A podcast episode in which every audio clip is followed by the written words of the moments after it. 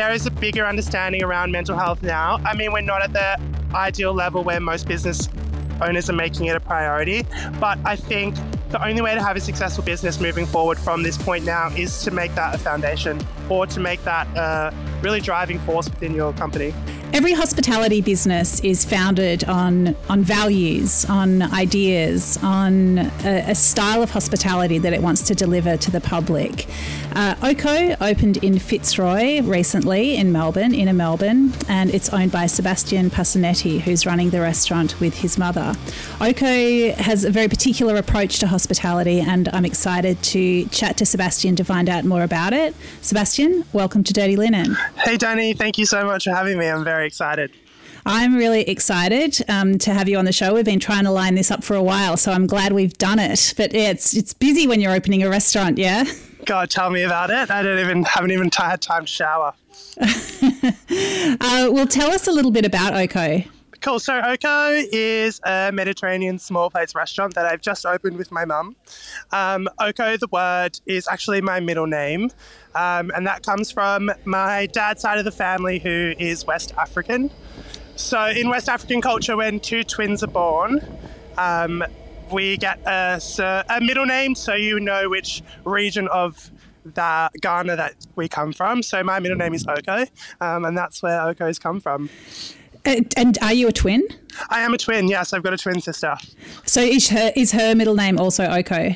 No, her middle name is Aquila. So a female will get Aquila and a male gets Oko.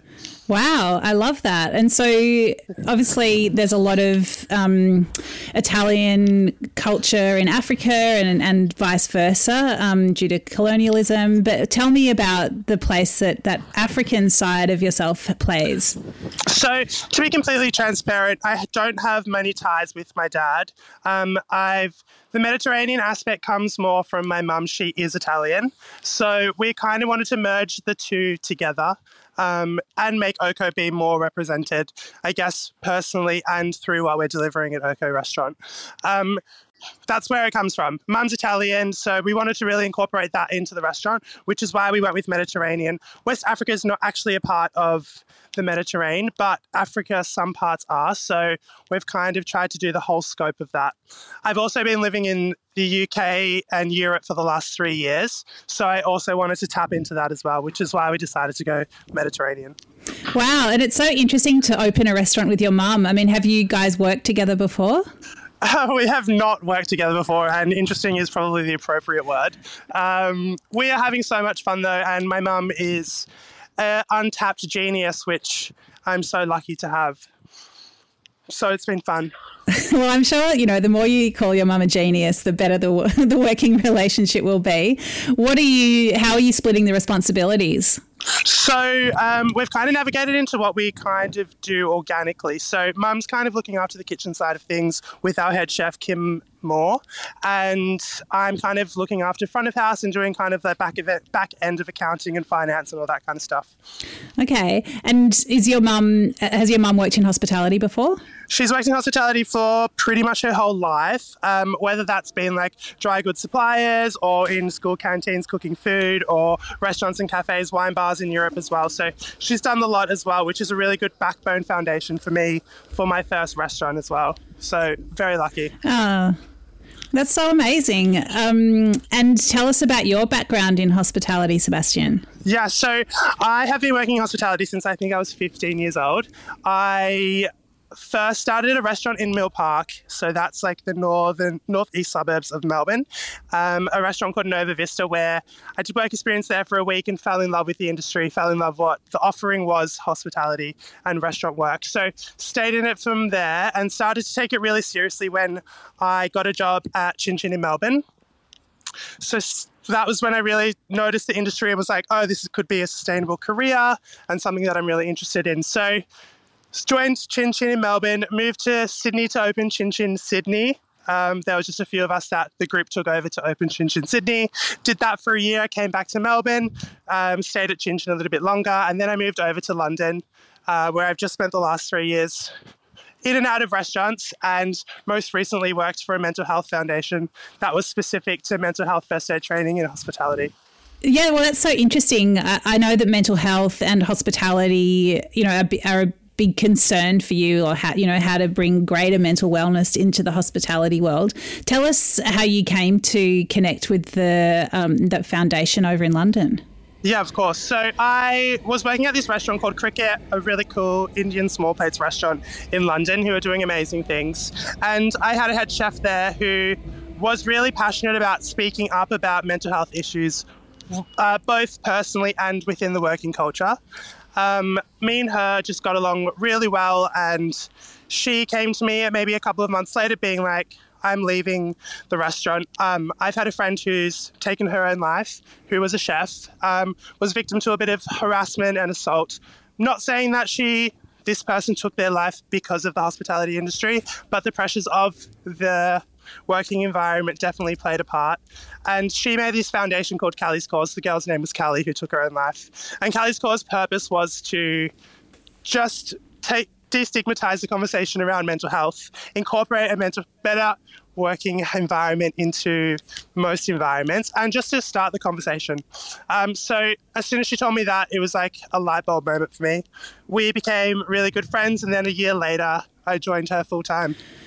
Wow, that's really, um, yeah, really intense. I mean, of course, you know, when you hear about somebody taking their life, that's a, you know, a very shocking shocking thing to hear and could be a turning point in anybody's life but was you know what had your experiences been or what had you seen in your work in hospitality that that made you feel that it was yeah something that you wanted to dive into more i mean as a queer person of color i think it's really taken me a while to understand my place and how i'm perceived by other people i think places that I've worked previously, I didn't notice the discrimination or um, the lack of mental health support or any kind of support really within the industry.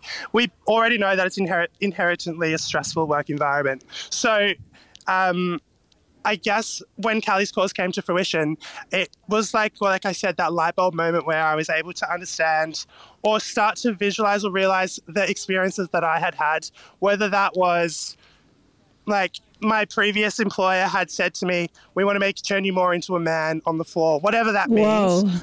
But the industry is just built on this ideological man person who can work a 16 hour shift, is not tired and can come in the next day, has three beers after their shift, and all those kinds of things. So I don't know. When I first heard of Callie's Cause, and that kind of just changed my mind, um, made me assess all the things that I kind of had pushed down or thought okay, that's just the industry or that's just how restaurants work. And I guess maybe gave me a real passion to try and create a space where that was the old way of doing things, if that's the right way of saying it. Yeah, it's um yeah, I, f- I feel really sad to think that you experienced discrimination in your working life. I mean, we know that yeah, queerness and and being of color can be um yeah, it, it can people in with yeah, people who are queer and of color can face difficulties in any um arena, but I mean, I would have hoped that hospitality being a place where so many people find themselves, that it perhaps would be more open and more welcoming. But do you feel that is it that pressure cooker environment where I don't know prejudice comes out, or I mean, is it what is it? I think there's this real issue of these of companies that, I mean, hospitality, like what you just said, is such a diverse and inclusive environment on the forefront as in when you walk into most hospitality businesses you might you will probably see a person of color or you will probably see a queer person but the higher up you get on that hierarchical ladder um, there's nobody else. You walk into these management meetings or these rooms, and there's nobody else that kind of looks like you. And it is really demotivating.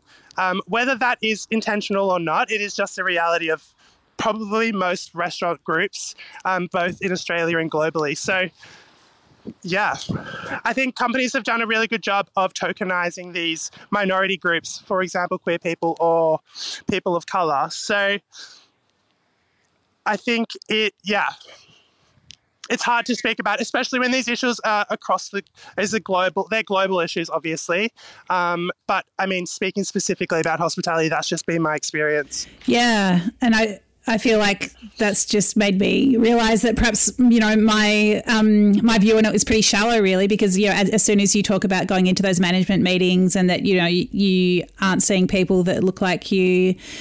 Um, then yeah, of course, that then it's it is that whole you, you know you, you can't be what you can't see. But but on the other hand, look at you, you you own a restaurant now. So what what kind of stuff does did Kelly's cause work on, and you know how did that motivate you to to make change in your in your own arena? So Kelly's cause was, I mean, originally when we first when I first started the foundation, we were really specific on mental health first aid training. So that was kind of like getting a person trained within your organization or your restaurant who could act as a mental health first aider, the same way as you would have a physical first aid person in most workplaces. Um, so we started with that, and then we came and we sat down with the group and we were like, okay, what is this actually helping or making any? Are we being a pioneer of change for this industry? And is this training enough? Are we giving enough support? So we came up with a membership platform where we started to make mental health first aid pol- policies for hospitality groups um, and also giving the training as well as setting up a support system and like hints or tips based off our own experiences within hospitality.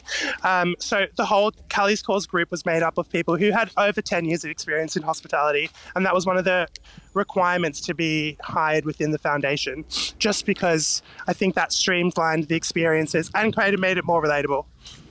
So, what kinds of um, first aid could be practiced? What are some things that, that someone who's trained in that mental health first aid would, I don't know, would they spot or would they enact in a, in a business? So, first of all, I think uh, open door kind of policy with management or owners with your staff is really important. I think the biggest thing I learned from Kelly's Cause is the vulnerability you show opens a door for vulnerability to be received.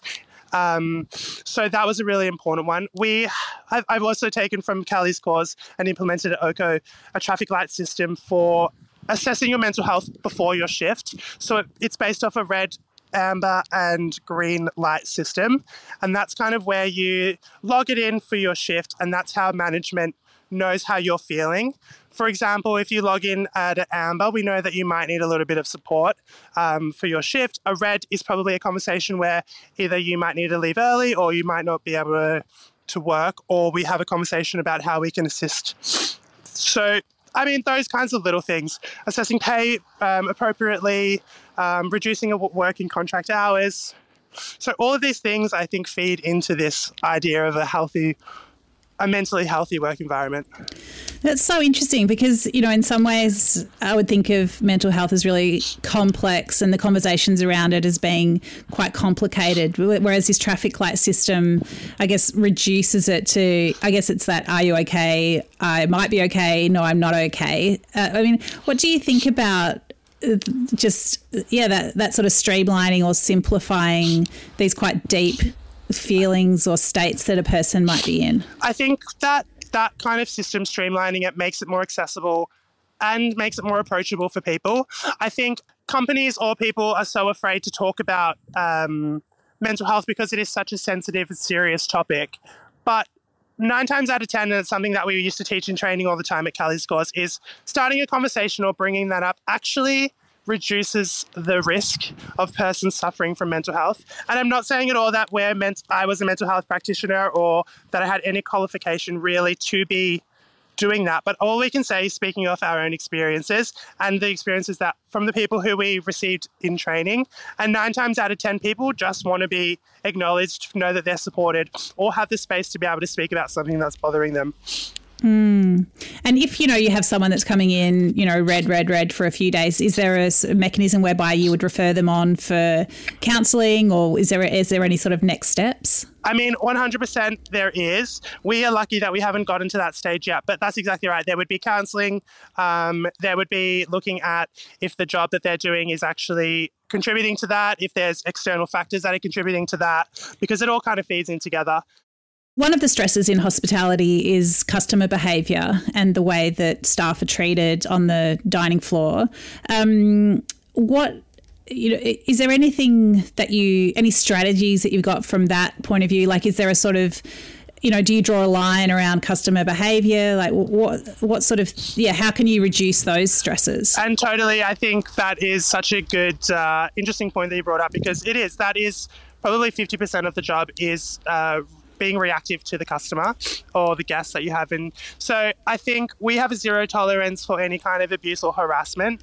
We are predominantly a female queer run space. Um, so it's so important to me and my mum that everybody here feels completely comfortable. And that is both in service and out of service.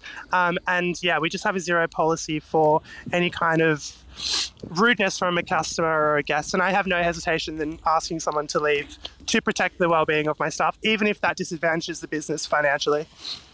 And I mean, yeah, like all power to you for that. I think that's a great stance to take. I mean, you mentioned a little bit earlier, Sebastian, about, you know, that you, by showing vulnerability, you empower people to, to express their own um, vulnerabilities and, and concerns. What's the toll on you as like the, the restaurant owner with your mum co-owning, co-owning Oko on, I guess, being this very giving, empathetic uh, boss?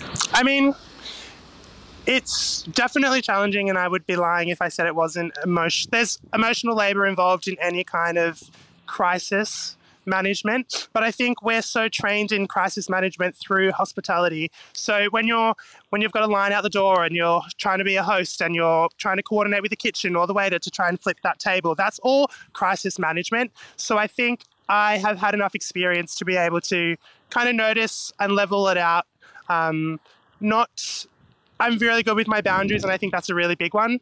Um, having to be there also has to be a boundary for me for my self-preservation so otherwise there won't be a workplace for people to come back to so i think things like boundaries um, the experience of just being in the industry for long enough to be able to be successful in crisis as well.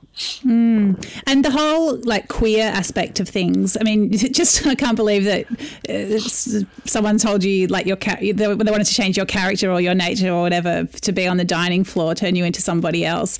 What? Uh, tell me about that. Like, do you is, have you created a space where people? Uh, um, feel free to be themselves to express whatever aspects of their own being that feels right to them? I mean, 100%. We I mean, and that was really another light bulb moment when that director of the company said to me, "We need to make you more into a man." And regardless, I identify as male, but that conversation really sparked a uh, a light in me to be able to create that safe space. So we always address, we always introduce ourselves with our pronouns at the start. Um, everybody's encouraged to dress professionally, but as freely and artistically or um, crazily as they like, I guess is a, word. But yeah, we definitely we speak about uh, all the different kinds of issues in the world, like trans, um, people of color, all the queer stuff that's happening in Melbourne. We try to support as many suppliers that are queer and all those kinds of things. I love the pronoun um, thing. That's very cool. I have never had a, um, a way to introduce themselves and, and tell me their pronouns, but I think that's that's very cool. Yeah, I mean it's a uh, it's a work in progress. We uh, we only knew we've only been open for a few six weeks now, but um, it's definitely something that we've pushed from the start. Even when we had our first training session with the whole team, everybody introduced themselves by their pronouns, and I just think it's really important to just make that initial first step, and it just alleviates stress from both parties, both the server and the guests. Yeah. And I mean, what sort of crowd are you drawing? Like, do you feel like you're creating a really like minded space, or do you feel like you're challenging some people that are walking through the door? I think we're in a bit of a, I think we're in the middle of both of those. Um, I think we're definitely attracting the right people that we want to, um, or that we feel would appreciate what we're trying to achieve here. But we've also had such a really positive response from, let's say, the cis community um, who have kind of understood and have left reviews about how many different fabulous people there were sitting next to in the restaurant and all those kinds of things. So I think we're sitting somewhere in the middle. Yeah, really interesting because I think you know I've had a lot of these conversations around mental health in hospitality and creating safe and healthy workplaces, but often the response from very small businesses such as yourself is that it's it's very hard to resource and even to have the headspace to think about implementing some of these initiatives. But I, f- I find it really inspiring that you've sort of built your business from the ground up with all of these, uh, you know, built into it as part of, you know, the, the identity right from the beginning. I mean, totally. And I think we're in this really unique space at the moment where everybody has experienced some kind of mental health struggle with the pandemic, whether that was isolation or um, all these kinds of different, like substance abuse. So, all these different, there's a sm- massive spectrum of it. So, I think there is a bigger understanding around mental health now. I mean, we're not at the ideal level where most business owners are making it a priority, but I think the only way to have a successful business moving forward from this point now is to make that a foundation or to make that a really driving force within your company. Mm. Um, yeah, it's very it's very inspiring. I mean, what are some of the other uh, elements that you've noticed as being a, a business owner? Uh, uh, you know, running your first restaurant. What kinds of things have been surprising or challenging? Um, I feel like I because I came into it with an idea of how I would feel in the space. I'm almost I I'm getting offended by people not gelling with that. So that's been a really big challenge to keep a objective mind and to maybe realize that not everybody's on the same journey that I am or has the same experience or background or understanding that I do. Um, other challenges are, I mean, just general challenges of owning a restaurant, the rising food costs, rent, all those kinds of things. Um, but yeah, yeah, and what do you what are you loving about it? Um, I'm loving the creativity for me, first of all, to make this space. Um, I think I've yearned for it for a long time and I've looked for it for myself for a long time. So being at the front of that and being recognized for it is really cool. I'm loving that. I'm definitely loving working with my mum. I mean, she drives me crazy, but we would be here without her and she's so amazing at what she does. Um, so when I come in, what do you reckon I should order? When you come in, you should definitely have the Mediterranean fried chicken. It's delicious. Um, we have a harissa roasted pumpkin with couscous, which is super yum, and our scallops with a great vinaigrette is delicious. Yeah. Okay. I'm definitely having all of those. What's the what kind of drinks offering do you have? Um, so we've tried to match our drinks with um, the Mediterranean kind of aspect. So we have a few classics with a twist, and our amazing bar manager Michaela, she's come up with a few like originals for Oko, which is really cool. But they all kind of sit in that Mediterranean kind of realm. You know, you, you mentioned it's a mostly female and queer team. I mean, do you think that there's anything, I guess, inherently different about that? Yeah, I do. I think so. At Callie's Cause, I did an interview with Asma Khan, who she's a UK based chef who runs an entirely female run kitchen. And talking with her and her describing kind of how the culture of the kitchen's change and there's a lot more empathy and sympathy and all those kinds of things um, was a light bulb moment and something we really pushed for and why we have now a female and queer run kitchen. And it is, I mean, yeah, it's hard to say this because I know I'm probably going to offend a few people, but it has made such a difference to the team and the working culture having female and queer people in these management positions because it just comes with a different level of empathy and sympathy, um, a different level of understanding, and they also share the passion of breaking this patriarchal hierarchical structure that the industry is built on.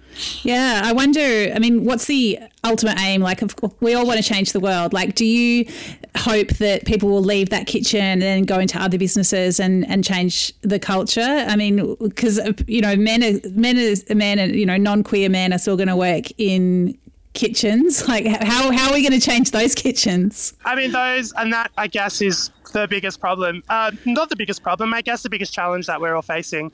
Um, I think, yeah, showing people that there's a different way of working in hospitality. Um, I think that's a really big one. I mean, we've had heaps of male straight men apply for positions, and to be completely honest, I would hire them if they were at par with the females and queers that we have hired.